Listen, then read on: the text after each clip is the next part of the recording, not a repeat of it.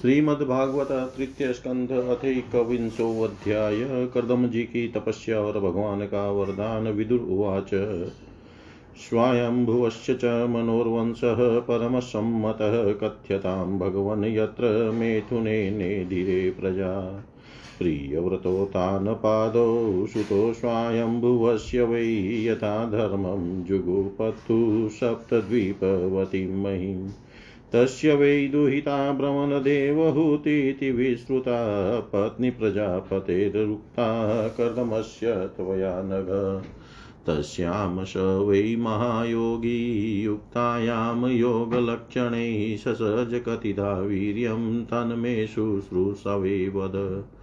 रुचिर्यो भगवान् भ्रमान् दक्षो वा ब्रह्मणश्रुत यथा ससर्जम्भूतानि लब्ध्वा भार्यां च मानवीम् मैत्रेय्य उवाच प्रजासृजेति भगवान् कर्दमो ब्राह्मणोदितः सरस्वत्यां तपस्तेपे सहस्राणां समादश, ततः समाधियुक्तेन क्रियायोगेन कर्दम सम्प्र वेदे हरिं भक्त्या प्रपन्नवरदाशुषम्। तावत् प्रसन्नो भगवान् पुष्कराक्षकृते युगे दर्शयामास तं क्षतः शाब्दं ब्रह्म ददद्वपु। स तं विरजं कार्मं शीतपद्मोत्पलस्रजं स्निग्धनि लालकव्रातवक्त्राब्जं विरजोऽम्बरम् किरीटिनं कुण्डलिनं शङ्खचक्रगदाधरं श्वेतोत्पलक्रीडनकं मनःस्पशस्मिते क्षणं विन्यस्तचरणाम्भोजं सन्देशे गरुत्मत दृष्ट्वाखे अवस्थितं वक्षः श्रियं कौस्तुभकन्दरम्। जातः सोऽपतन्मूर्ध्ना क्षितौ लब्धमनोरथ गिर्भिस्त्वभ्यगृणात् प्रीतिष्व भावात्मा कृताञ्जलि ऋषिर्वाच जुष्टं बताध्याखिलसत्त्वराशैः सांसिध्यमक्ष्णोस्तव दर्शनान् यदर्शनं जन्मभिरीड्य सद्भिः राशासते योगिनो यो रूढयोगा।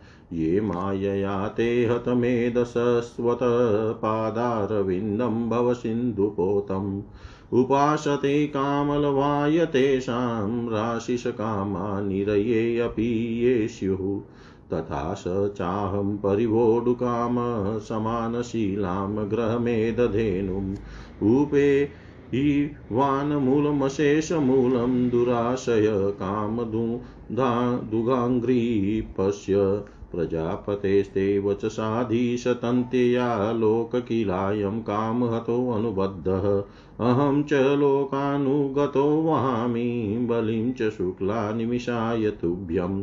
लोकाश्च लोकानुगतान् पशूंश्च हित्वा स्थितास्ते चरणात् पत्रम् परस्परं त्वद्गुणवादसीधु पीयूषनिर्यापितदेहधर्मा। न तेज राक्षभ्रमीरायुरेषां त्रयोदशारं त्रिशतं षष्टिपर्व।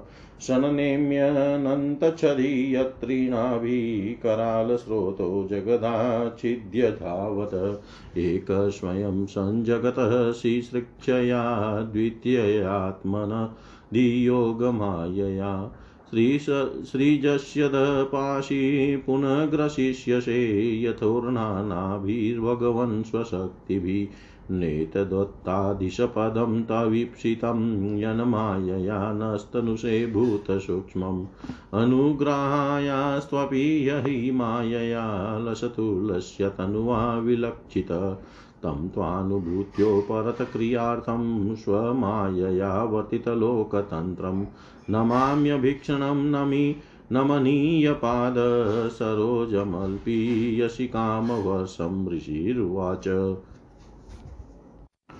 इत्य इत्यव्यलिकं प्रणुतोऽब्जनाभस्तमाभवासे वचसामृतेन सुपर्णपक्षोपरिरोचमान प्रेमस्त्विदो वीक्षण विभ्रमद्भ्रुः श्रीभगवानुवाच।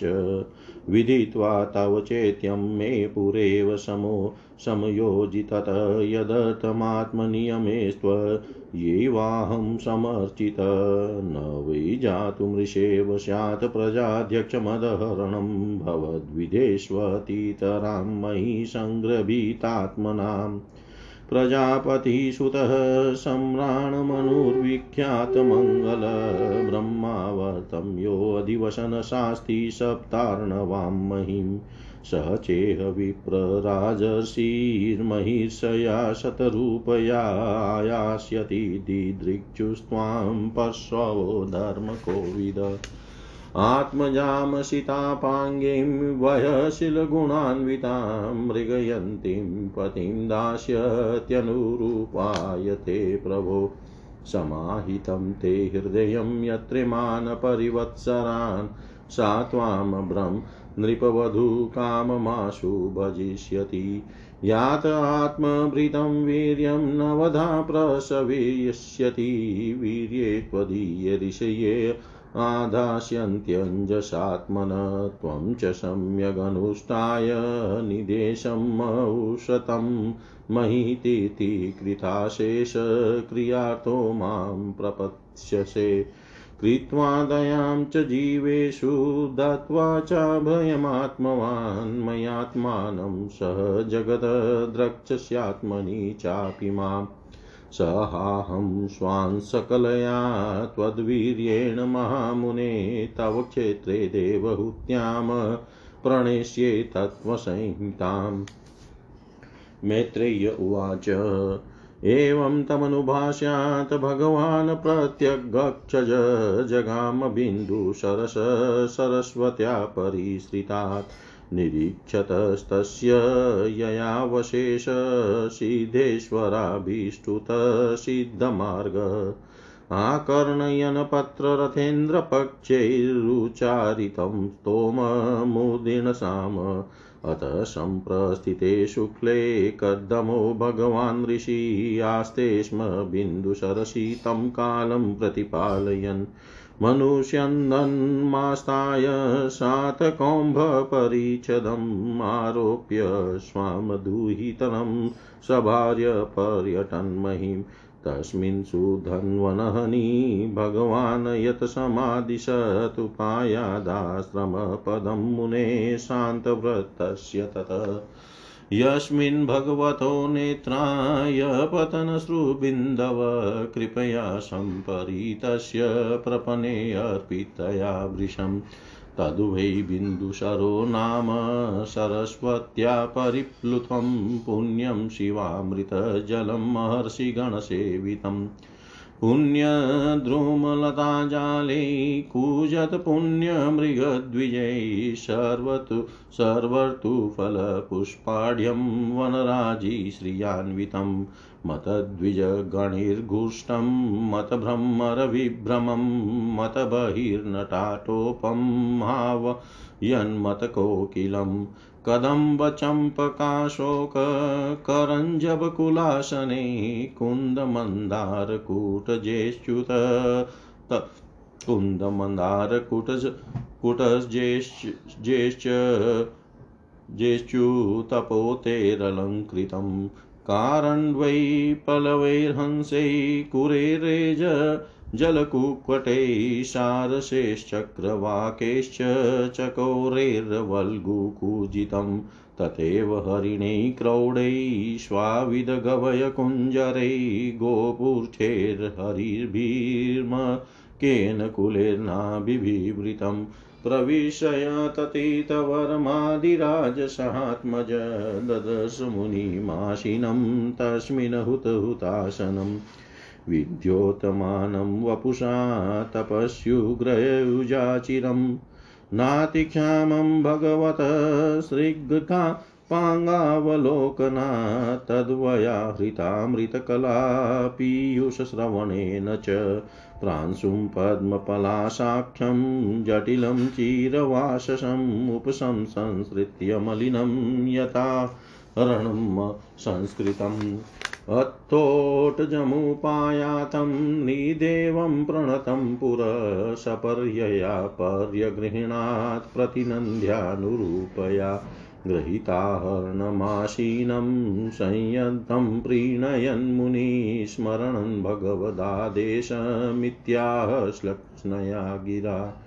नूनं चङ्क्रमणं देव शतां संरक्षणाय ते वधाय च शतां यस्त्वं हरे शक्तिः पालिनी। योऽर्केन द्वग्नीन्द्रवायुनामयं धर्मप्रचेतसां रूपाणि स्थानादत्से तस्मै शुक्लाय ते नमः। न यदा रथमास्ताय जेत्रं मणिगणार्पितं विस्फुज चण्डको दण्डो रथेन त्रासयन्नगान् स्वसैन्यचरणचूक्ष्णं वेपयन्मण्डलं भुव विकर्षणं बृहतीं सेनां पर्यटस्यन्सु मानिव तदेव से तव सर्वे वर्णाश्रमनिबन्धना भगवदरचिता राजन् भिद्येरनुबतदस्युभिः अधर्मश्च समेधे ते लोलुर्पे वर्यङ्कुशैर्निर्भिः शयाने त्वयि लोकोऽयं दस्युग्रस्तो विनक्ष्यति। अथापि पृछे त्वां वीर यदर्थं त्वमिहागत, तद्वयं निर्वयलिकेन् प्रतिपद्यामहे हृदा। तद्वयं निर्वयलिकेन् प्रतिपद्यामहे हृदा। विदुर जी ने कहा विदुर जी ने पूछा भगवान स्वयं भू मनु का वंश बड़ा आदरणीय माना गया है। उसमें मैथुन धर्म के द्वारा प्रजा की वृद्धि हुई थी। अब आप मुझे उसी की कथा सुनाइए। भ्रमण आपने कहा था कि स्वयं भू मनु के पुत्र प्रियव्रत और उतान उतानपाद ने सातों दीपों वाली पृथ्वी का धर्म पूर्वक पालन किया था। तथा उनकी पुत्री जो देवहूति नाम से विख्यात थी, कर्दम प्रजापति को ब्याही गई थी। देवहूति, योग के लक्षण यमादि से संपन्न थी। उससे महायोगी कर्दम जी ने कितनी संतानें उत्पन्न की, वह सब प्रसंग आप मुझे सुनाइए, मुझे उसके सुनने की बड़ी इच्छा है। इसी प्रकार भगवान रुचि और ब्रह्मा जी के पुत्र दक्ष प्रजापति ने भी मनु जी की कन्याओं का पानी ग्रहण करके उनसे किस प्रकार क्या क्या संतान उत्पन्न की, यह सब चरित भी मुझे सुनाइए। मैत्रेयी जी ने कहा, विदुर जी, जब ब्रह्मा जी ने भगवान कर्दम को आज्ञा दी कि तुम संतान की उत्पत्ति करो तो उन्होंने दस हज़ार वर्षों तक सरस्वती नदी के तीर पर तपस्या की। वे एकाग्रचित से प्रेम पूर्वक पूजनोपचार द्वारा शरणागत वरदायक श्री हरि की आराधना करने लगे, श्री हरि की आराधना करने लगे। तब सत्युग के आरंभ में कमल नयन भगवान श्री हरि ने उनकी तपस्या से प्रसन्न होकर उन्हें अपने शब्द ब्रह्म स्वरूप से मूर्तिमान होकर दर्शन दिए। भगवान की वह भव्य मूर्ति सूर्य के समान तेजोमय थी। वे गले में श्वेत कमल और कुमुद के फूलों की माला धारण किए हुए थे। मुख कमल नीली और चिकनी अलकावली से सुशोभित था। वे निर्मल वस्त्र धारण किए हुए थे, सिर पर झिलमिलाता हुआ स्वर्णमय मुकुट, कानों में जगमगाते हुए कुंडल और कर कमलों में शंख चक्र गदा आदि आयुध विराजमान थे। उनके एक हाथ में क्रीड़ा के लिए श्वेत कमल सुशोभित था। प्रभु की मधुर मुस्कान भरी चितवन चित को चुराए लेती थी। उनके चरण कमल गरुड़ जी के कंधों पर विराजमान थे तथा वक्ष स्थल में श्री लक्ष्मी जी और कंठ में कौस्तुभ मणि सुशोभित थी। प्रभु की इस आकाश से स्थित मनोहर मूर्ति का दर्शन करके कदम जी को बड़ा हर्ष हुआ मानो उनकी सभी कामनाएँ पूर्ण हो गई। उन्होंने सानंद हृदय से पृथ्वी पर सिर टेक कर भगवान को साष्टांग प्रणाम किया और फिर प्रेम प्रवणचित से हाथ जोड़कर सुमधुर वाणी से वे उनकी स्तुति करने लगे।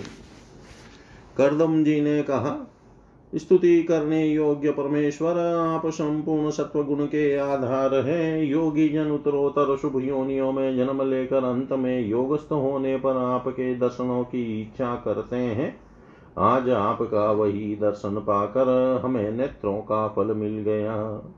आपके चरण कमल भवसागर से पार जाने के लिए जहाज़ हैं, जिनकी बुद्धि आपकी माया से मारी गई है, वे ही उन तुच्छ, क्षणिक विषयों, सुखों के लिए जो नरक में भी मिल सकते हैं, उन चरणों का आश्रय लेते हैं। किंतु स्वामी, आप तो उन्हें वे विषय भोग भी दे देते हैं। प्रभु, आप कल्प वृक्ष हैं, आपके चरण समस्त मनोरथों को पूर्ण करने वाले हैं। मेरा हृदय काम कलुषित है, मैं भी अपने अनुरूप स्वभाव वाली और ग्रस्त धर्म के पालन में सहायक शीलवती कन्या से विवाह करने के लिए आपके चरण कमलों की शरण में आया हूँ। सर्वेश्वर, आप संपूर्ण लोकों के अधिपति हैं। नाना प्रकार की कामनाओं में फंसा हुआ यह लोक आपकी वेदवाणी रूप डोरी में बंधा है। धर्म मूर्ते उसी का अनुगमन करता हुआ मैं भी काल रूप आपको आज्ञा पालन रूप पूजो पहार आदि समर्पित करता हूँ।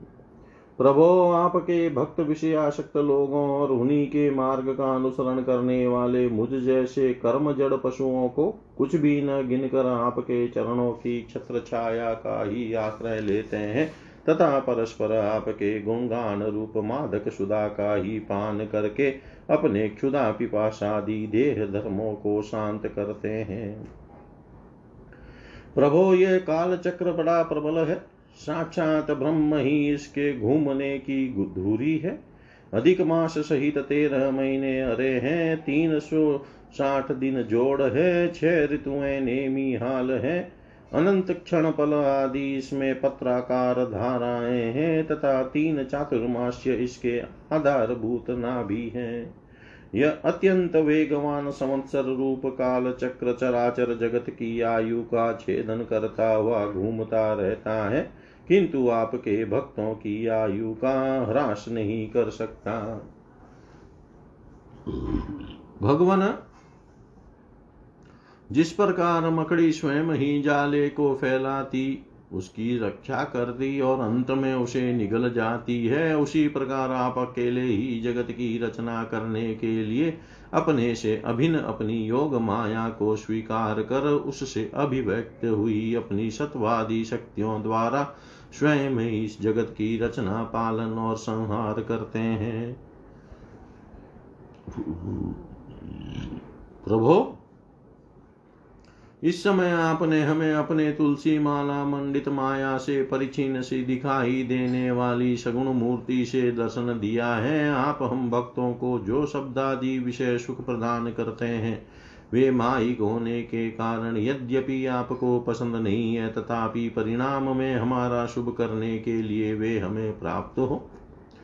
नाथ आप स्वरूप से निष्क्रिय होने पर भी माया के द्वारा सारे संसार का व्यवहार चलाने वाले हैं, तथा थोड़ी सी उपासना करने वाले पर भी समस्त अभिलषित वस्तुओं की वर्षा करते रहते हैं। आपके चरण कमल वंदनीय है, मैं आपको बार बार नमस्कार करता हूँ। मैत्रेय जी कहते हैं, भगवान की भौहें प्रणय मुस्कान भरी चितवन से चंचल हो रही थी। वे गरुड़ जी के कंधे पर विराजमान थे। तब कदम जी ने इस प्रकार निष्कपट भाव से उनकी स्तुति की। तब वे उनसे अमृतमय वाणी से कहने लगे, श्री भगवान ने कहा जिसके लिए तुमने आत्म संयम आदि के द्वारा मेरी आराधना की है, तुम्हारे हृदय के उस भाव को जानकर मैंने पहले से ही उसकी व्यवस्था कर दी है। प्रजापते, मेरी आराधना तो कभी भी निष्फल नहीं होती, फिर जिनका चित निरंतर एकांत रूप में मुझमें ही लगा रहता है, उन तुम जैसे महात्माओं के द्वारा की हुई उपासना का तो और भी अधिक फल होता है। प्रसिद्ध यशस्वी सम्राट स्वयं भूमनु ब्रह्मावर्त में रहकर सात समुद्र वाली सारी पृथ्वी का शासन करते हैं। विप्रवर, वे परम धर्मज्ञ, महाराज, महारानी शत्रुपा के साथ तुमसे मिलने के लिए परसों यहाँ आएँगे। उनकी एक रूप यौवनशील और गुणों से संपन्न श्याम लोचना कन्या इस समय विवाह के योग्य है। प्रजापते तुम सर्वथा उसके योग्य हो, इसलिए वे तुम्ही को वह कन्या अर्पण करेंगे। भ्रमणगत अनेकों वर्षों से तुम्हारा चित जैसी भार्या के लिए समाहित रहा है। अब शीघ्र ही वह राजकन्या तुम्हारी वैसी ही पत्नी होकर यथेष्ट सेवा करेगी। वह तुम्हारा वीर अपने गर्भ में धारण कर उससे नौ कन्याएँ उत्पन्न करेगी और फिर तुम्हारी उन कन्याओं से लोक रीति के अनुसार मरिचि आदि ऋषिगण पुत्र उत्पन्न करेंगे। तुम भी मेरी आज्ञा की अच्छी तरह पालन करने से सुदचित हो। फिर अपने सब कर्मों का फल मुझे अर्पण कर मुझको ही प्राप्त होगे। जीवों पर दया करते हुए तुम आत्मज्ञान प्राप्त करोगे और फिर सबको अभय दान दे अपने सहित संपूर्ण जगत को मुझमें और मुझको अपने में स्थित देखोगे। महामुने, मैं भी अपने अंश कला रूप से तुम्हारे वीर्य द्वारा तुम्हारी पत्नी देवहूति के गर्भ में अवतीर्ण होकर सांख्य शास्त्र की रचना करूँगा। मैत्रेय जी कहते हैं, विदुर जी कदम ऋषि से इस प्रकार संभाषण करके इंद्रियों के अंतर्मुख होने पर, प्रकट होने वाले श्री हरि सरस्वती नदी से घिरे हुए बिंदु सर तीर्थ से जहाँ कदम ऋषि तप कर रहे थे, अपने लोक को चले गए। भगवान के सिद्ध मार्ग, वैकुंठ मार्ग की सभी सिद्धेश्वर प्रशंसा करते हैं। वे कदम जी को देखते देखते अपने लोक को सिधार गए। उस समय गरुड़ जी के पक्षों से जो शाम की आधारभूता ऋचाएँ निकल रही थी, उन्हें वे सुनते जाते थे। विदुर जी श्रीहरि के चले जाने पर भगवान कदम उनके बताए हुए समय की प्रतीक्षा करते हुए बिंदु सरोवर पर ही ठहरे रहे। वीर वरिधर मनु जी भी महारानी शत्रुपा के साथ स्वर्ण जटित रथ पर सवार होकर तथा उस पर अपनी कन्या को भी बिठाकर पृथ्वी पर विचरण, विचरते हुए जो दिन भगवान ने बताया था, उसी दिन शांत परायण महर्षि कर्दम के उस आश्रम पर पहुँचे। सरस्वती के जल से भरा हुआ यह बिंदु सरोवर वह स्थान है जहाँ अपने शरणागत भक्त कर्दम के प्रति उत्पन्न हुई अत्यंत करुणा के वशीभूत हुए भगवान के नेत्रों से आंसुओं की बूंदें गिरी थी। यह तीर्थ बड़ा पवित्र है। इसका जल कल्याणमय और अमृत के समान मधुर है तथा महर्षि गण सदा इसका सेवन करते हैं।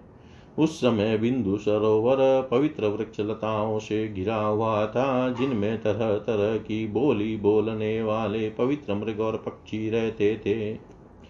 वह स्थान सभी ऋतुओं के फल और फूलों से संपन्न था और सुंदर वन श्रेणी भी उसकी शोभा बढ़ाती थी। वहाँ झुंड के झुंड मत वाले पक्षी चहक रहे थे मत वाले भौरे मंडरा रहे थे, उन मत मयूर अपने पिछ फैला फैला कर नटकी भांति नृत्य कर रहे थे और मत वाले कोकिल कुहू कुहू करके मानो एक दूसरे को बुला रहे थे। वह आश्रम कदम चंपक, अशोक करंज, बकुल, असन कुंद, मंदार, कुटज और नए नए आमों के वृक्षों से अलंकृत था। वहाँ जल काग बत्तक आदि जल पर तैरने वाले पंछी, हंस, कुरर, जल, मूर्ग, सारस, चकवा और चकोर, मधुर स्वर से कलरव कर रहे थे। हरिण, सुअर श्याही नील गाय, हाथी, लंगूर, सिंह, वानर, नेवले और कस्तूरी मृग आदि पशुओं से भी वह आश्रम घिरा हुआ था। आदिराज महाराज मनु ने उस उत्तम तीर्थ में कन्या के सहित पहुँच कर देखा कि मुनिवर कर्दम अग्निहोत्र से निवृत्त होकर बैठे हुए हैं। बहुत दिनों तक उग्र तपस्या करने के कारण वे शरीर से बड़े तेजस्वी दिख पड़ते थे। तथा भगवान के स्नेह पूर्ण चितवन के दर्शन और उनके उच्चारण किए हुए करणामृत रूप सुमधुर वचनों को सुनने से इतने दिनों तक तपस्या करने पर भी वे विशेष दुर्बल नहीं जान पड़ते थे। उनका शरीर लंबा था। नेत्र कमल दल के समान विशाल और मनोहर थे। सिर पर जटाएँ सुशोभित थी और कमर में चीर वस्त्र थे। वे निकट से देखने पर बिना शान पर चढ़ी हुई महामूल्य मणि के समान मलिन जान पड़ते थे।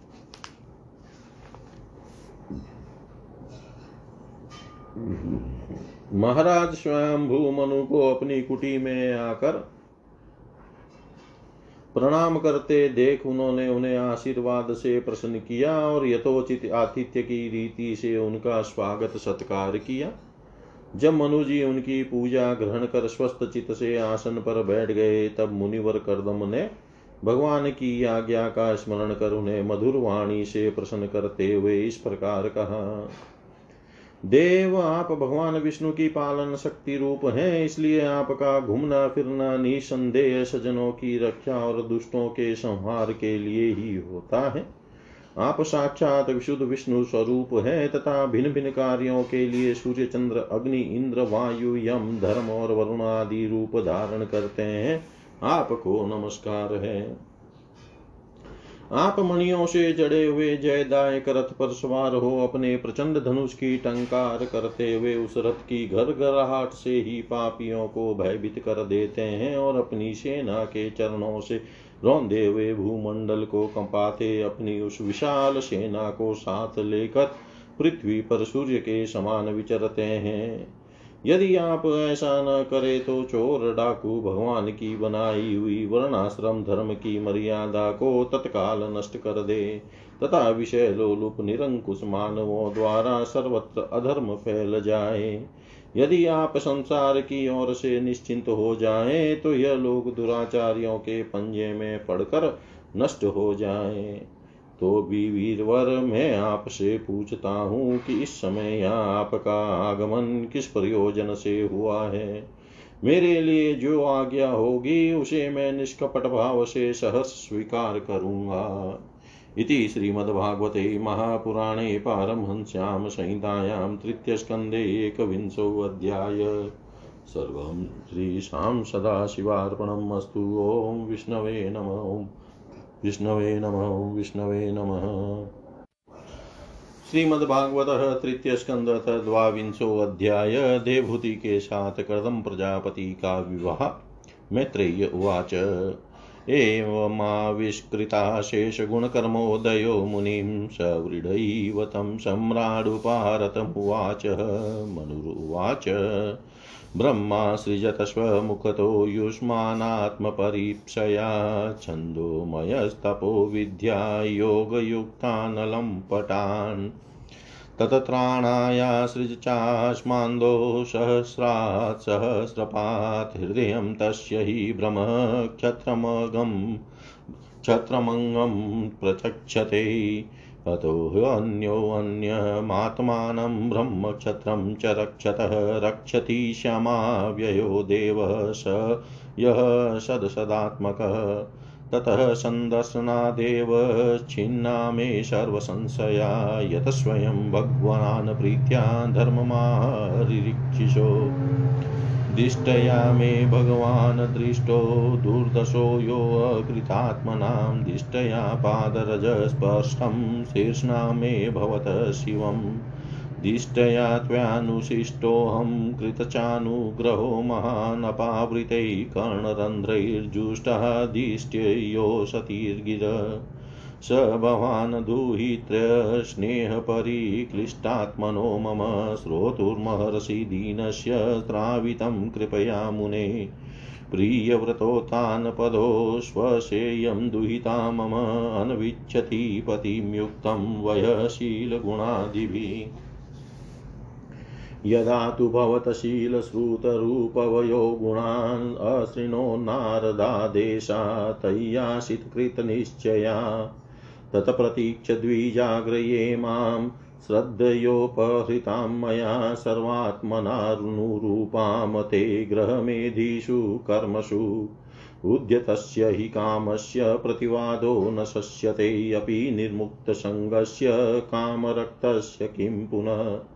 य उद्यतमनादृत्य किन्नाशमभियाचते, क्षीयते तद्यशः स्फितं मानश्चावज्ञया हत अहं त्वा शृण्वन् विद्वन विवाहार्थं समुद्यतम् अतः स्वमुपकुर्वाण प्रत्यां प्रतिगृहाण मे। ऋषिरुवाच बाढमुद्वोढुकामोऽहं प्रता च त्वात्मजावयोरुनुरूपो सावाद्यो वैवाहिको विधि। कामः स भूया नरदेवते अस्याः पुत्र्या समान समाम्नाय विद्धो प्रतितः क एव ते तनयामनाद्रियेत स्वयेव कान्त्या क्षिपतिमिव श्रियं यामहम्र्यपृष्ठे क्वणदङ्गग्री शोभां विक्रीडतीं कन्दुकविवलाक्षीं विश्वावसुनर्यपतत् स्वाद्विमानाद्विलोकय सम्मोहविमूढचेता तां प्रार्थयन्तीं ललनाललाम् तां प्रार्थयन्तीं ललनाललामं सेवितश्रीचरणैरदृष्टाम् वत्सां मनोरुचपदः स्वसारं को नानुमन्येत बुधोऽभिधायाताम् अतो भजिष्ये समयेन साध्वीं यावत्तेजो बिभ्रियादात्मनो मे अतो धर्मान् पारमहंस्यमुख्यान् शुक्लप्रोक्तान् बहुमन्ये विहिंस्त्रान्। यतोऽभवद्विश्वमिदं विचित्रं संस्थास्यते यत्र च वावतिष्ठते प्रजापतीनां परिपतिरेष मह्यं परं प्रमाणं भगवानन्त मैत्रेयी उवाच, स उग्रधन्वन्नीय देवा बभाषे याशि चतुष्णीमरविन्दनाभम् धियोपगृह्णन् स्मितशोभितेन्मुखेन चेतो लुलुभे देवहूत्या। सोऽनुज्ञात्वा व्यवसितं महिषा दुहितुः तस्मै गुणगुणगणाद् आयदधो तुल्यां प्रहर्षितः शतरूपः महाराणी पारिभ्रमणमहाधनान् दम्पत्यो पर्यदात् प्रिया भूषावासपरिच्छदान् प्रतामदुहितरं सम्राट् सदृक्षाय गतव्यतः उपगूह्य च बाहुभ्यामोत्कण्ठ्योन्मतिताशय अशक्नुवस्तद्विरहं मुञ्चन बाष्पकलां मुहुवासीचदम्बवत्सेति नेत्रोदे द्रुहितुशिखा आमन्त्रय तं मुनिवरमनुज्ञातसानुगप्रतस्ते रथमारुह्यं सभार्यः स्वपुरं नृप। उभयोऋषिकुल्याया सरस्वत्या सुरोधशो ऋषीणामुपशान्तानां पश्यनाश्रं सम्पद। तमायान्तमभिप्रेत्य ब्रह्मावर्तात् प्रजापतिं गीतसंस्तुति वादित्रै प्रत्युदीयुप्रहसिता बहिस्मती नाम पुरी सर्वसम्पत्समन्विता न्यपतन यत्र रोमाणि यज्ञस्याङ्गं विधुन्वत। कुशाकाशास्त एवासन् सस्वधरितवचस ऋषियो यै पराभाव्य यज्ञज्ञानयज्ञमीजिरे। कुशकाशमयं बहिरास्तीर्य भगवान् मनु अयजद्यज्ञपुरुषं लब्धा तानं यतो भुवम् बहिष्मतीं नाम विभूर्यां निर्विश्य समावश, तस्यां प्रविष्टो भवनं तापत्रयविनाशनम्। सभार्य सप्रजः कामान् भुजे अन्याविरोधतः सङ्गीयमानशतकीर्ति सस्त्रीभिः सुरगायके प्रत्युषेष्वनुबद्धेन हृदाशिन्वन् हरे कथा निष्णातं योगमायासु मुनिं स्वयंभुवं मनुं यदा भ्रंसयितुं भोगा न शेकुर्भगवत्परम् अयातयामास्तस्यासनयामाश्वान्तर्यापना शृण्वतो ध्यायतो, विष्णो कुर्वतो, ब्रुवतः कथा। स एवं स्वान्तरं निन्ये युगानामेकसप्ततिं वासुदेवप्रसङ्गेन परिभूतगतित्रय। शारीरामानसा दिव्या वेयासे ये च मानुषा, भौतिकाश्च कथं क्लेशा बाधन्ते हरिसंश्रयम्। यः पृष्टो मुनिभिः प्राधर्मानानाविद्याञ्चुवान्यीणां वर्णाश्रमाणां च सर्वभूतहितः सदा एततः आदिराजस्य मनोश्चरितमद्भुतं वर्णितं वर्णीयस्य च तदपत्योदयं शृणु। वर्णितं वर्णनीयस्य तदपत्योदयं शृणु। श्री मैत्रेय जी कहते हैं, विदुर जी, इस प्रकार जब कर्दम जी ने मनु जी के संपूर्ण गुणों और कर्मों की श्रेष्ठता श्रेष्ठता का वर्णन किया तो उन्होंने उन निवृत्ति परायण मुनि से कुछ सकुचा कर पूछा।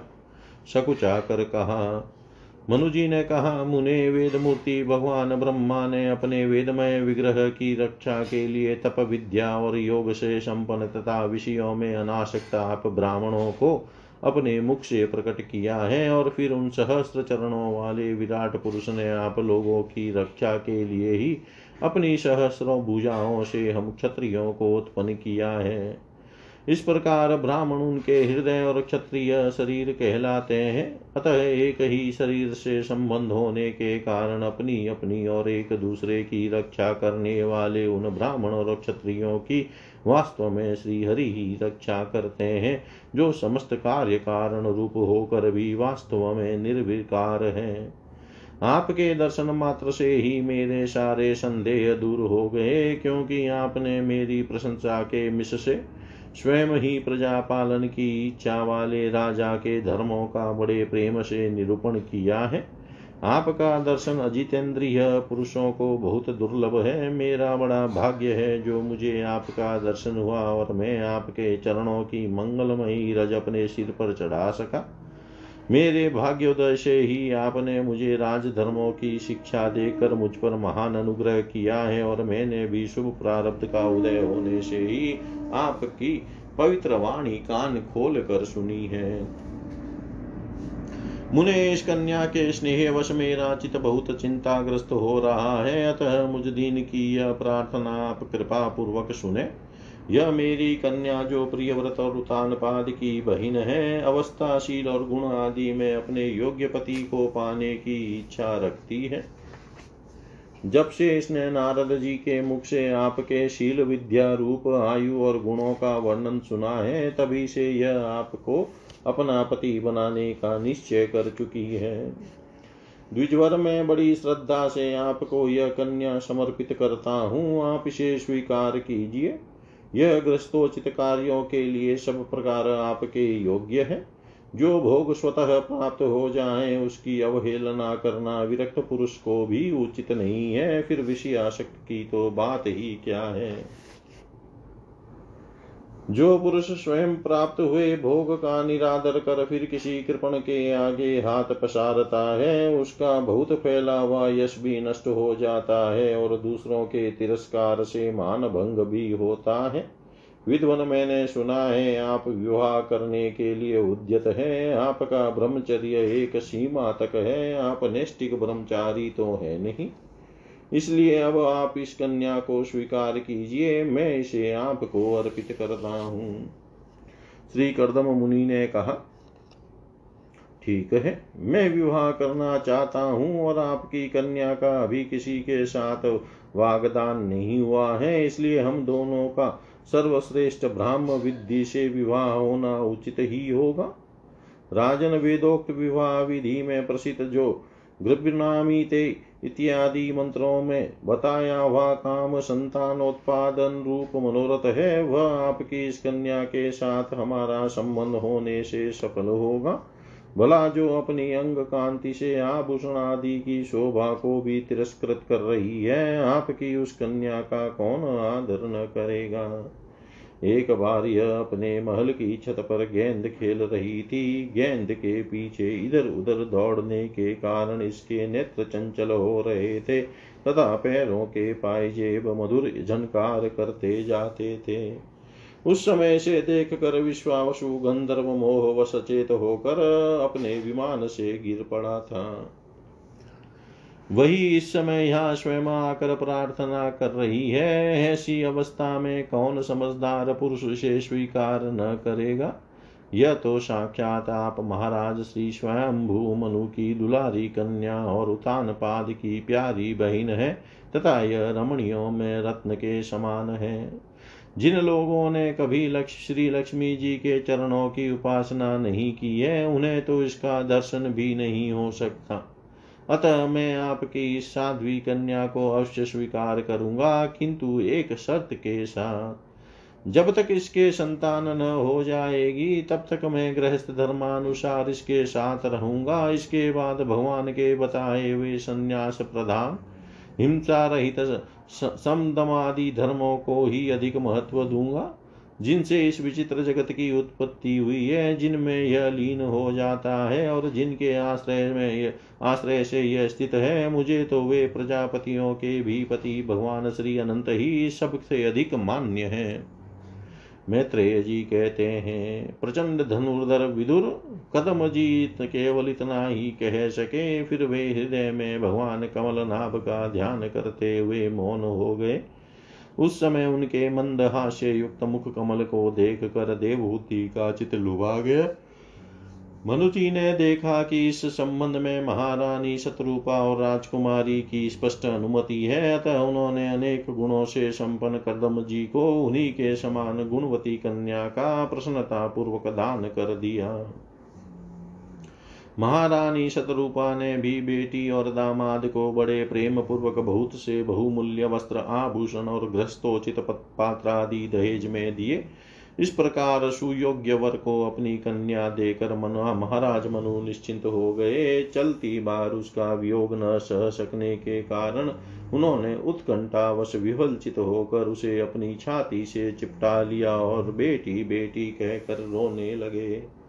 उनकी आँखों से आंसुओं की झड़ी लग गई थी और उनसे उन्होंने देवभूति के सिर के सारे बाल भिगो दिए। फिर वे मुनिवर कर्दम से पूछकर उनकी आज्ञा ले। रानी के सहित रथ पर सवार हुए और अपने सेवकों सहित ऋषि कुल सेवित सरस्वती नदी के दोनों तीरों पर मुनियों के आश्रमों की शोभा देखते हुए अपनी राजधानी में चले आए। जब ब्रह्मावर्त की प्रजा को यह समाचार मिला कि उसके स्वामी आ रहे हैं, तब वह अत्यंत आनंदित होकर स्तुति, गीत एवं बाजे गाजे के साथ अगवानी करने के लिए ब्रह्मावर्त की राजधानी से बाहर आई। सब प्रकार की संपदाओं से युक्त बहिष्मती नगरी मनुज की राजधानी थी, जहाँ पृथ्वी को रसातल से ले आने के पश्चात शरीर कंपाते समय श्री वराह भगवान के रोम झड़कर गिरे थे। वे रोम ही निरंतर हरे भरे रहने वाले कुश और काश हुए, जिनके द्वारा मुनियों ने यज्ञ में विघ्न डालने वाले देत्यों का तिरस्कार कर भगवान यज्ञ पुरुष की यज्ञों द्वारा आराधना की है। महाराज मनु ने भी श्री वराह भगवान से भूमि रूप निवास स्थान प्राप्त होने पर इसी स्थान में कुश और काश की बहिर चटाई बिछा कर श्री यज्ञ भगवान की पूजा की थी। जिस बहिष्मती पुरी में मनुजी निवास करते थे, उसमें पहुंचकर उन्होंने अपने त्रितापनाशक भवन में प्रवेश किया। वहाँ अपनी भार्या और संतति के सहित वे धर्म, अर्थ और मोक्ष के अनुकूल भोगों को भोगने लगे। प्रातः काल होने पर गंधर्वगण अपनी स्त्रियों के सहित उनका गुणगान करते थे, किंतु मनुजी उसमें आशक्त न होकर प्रेम पूर्ण हृदय से श्रीहरि की कथाएँ ही सुना करते थे। वे इच्छा अनुसार भोगों का निर्माण करने में कुशल थे, किंतु मननशील और भगवत परायण होने के कारण भोग उन्हें किंचित भी विचलित नहीं कर पाते थे। भगवान विष्णु की कथाओं का श्रवण, ध्यान, रचना और निरूपण करते रहने के कारण उनके मनवंतर को व्यतीत करने वाले क्षण कभी व्यर्थ नहीं जाते थे। इस प्रकार अपनी जागृत आदि तीनों अवस्थाओं अथवा तीनों गुणों को अभिभूत करके उन्होंने भगवान वासुदेव के कथा प्रसंग में अपने मनवंतर के इकहत्तर चतुर्युग पूरे कर दिए। व्यास नंदन विदुर जी जो पुरुष श्री हरि के आश्रित रहता है, उसे शारीरिक, मानसिक, देविक, मानुषिक अथवा भौतिक दुख किस प्रकार कष्ट पहुँचा सकते हैं? मनु जी निरंतर समस्त प्राणियों के हित में लगे रहते हैं। मुनियों के पूछने पर उन्होंने मनुष्यों के तथा समस्त वर्ण और आश्रमों के अनेक प्रकार के मंगलमय धर्मों का भी वर्णन किया, जो मनु संहिता के रूप में अब भी उपलब्ध है। जगत के सर्वप्रथम सम्राट महाराज मनु वास्तव में कीर्तन के योग्य थे। यह मैंने उनके अद्भुत चरित्र का वर्णन किया। अब उनकी कन्या देवहूति का प्रभाव सुनो। इति श्रीमद्भागवते महापुराणे पारमहंस्यां संहितायां तृतीयस्कन्धे द्वाविंशोऽध्याय। सर्वं श्रीशां सदाशिवार्पणम् अस्तु। ॐ विष्णवे नमः। ॐ विष्णवे नमः। ॐ विष्णवे नमः।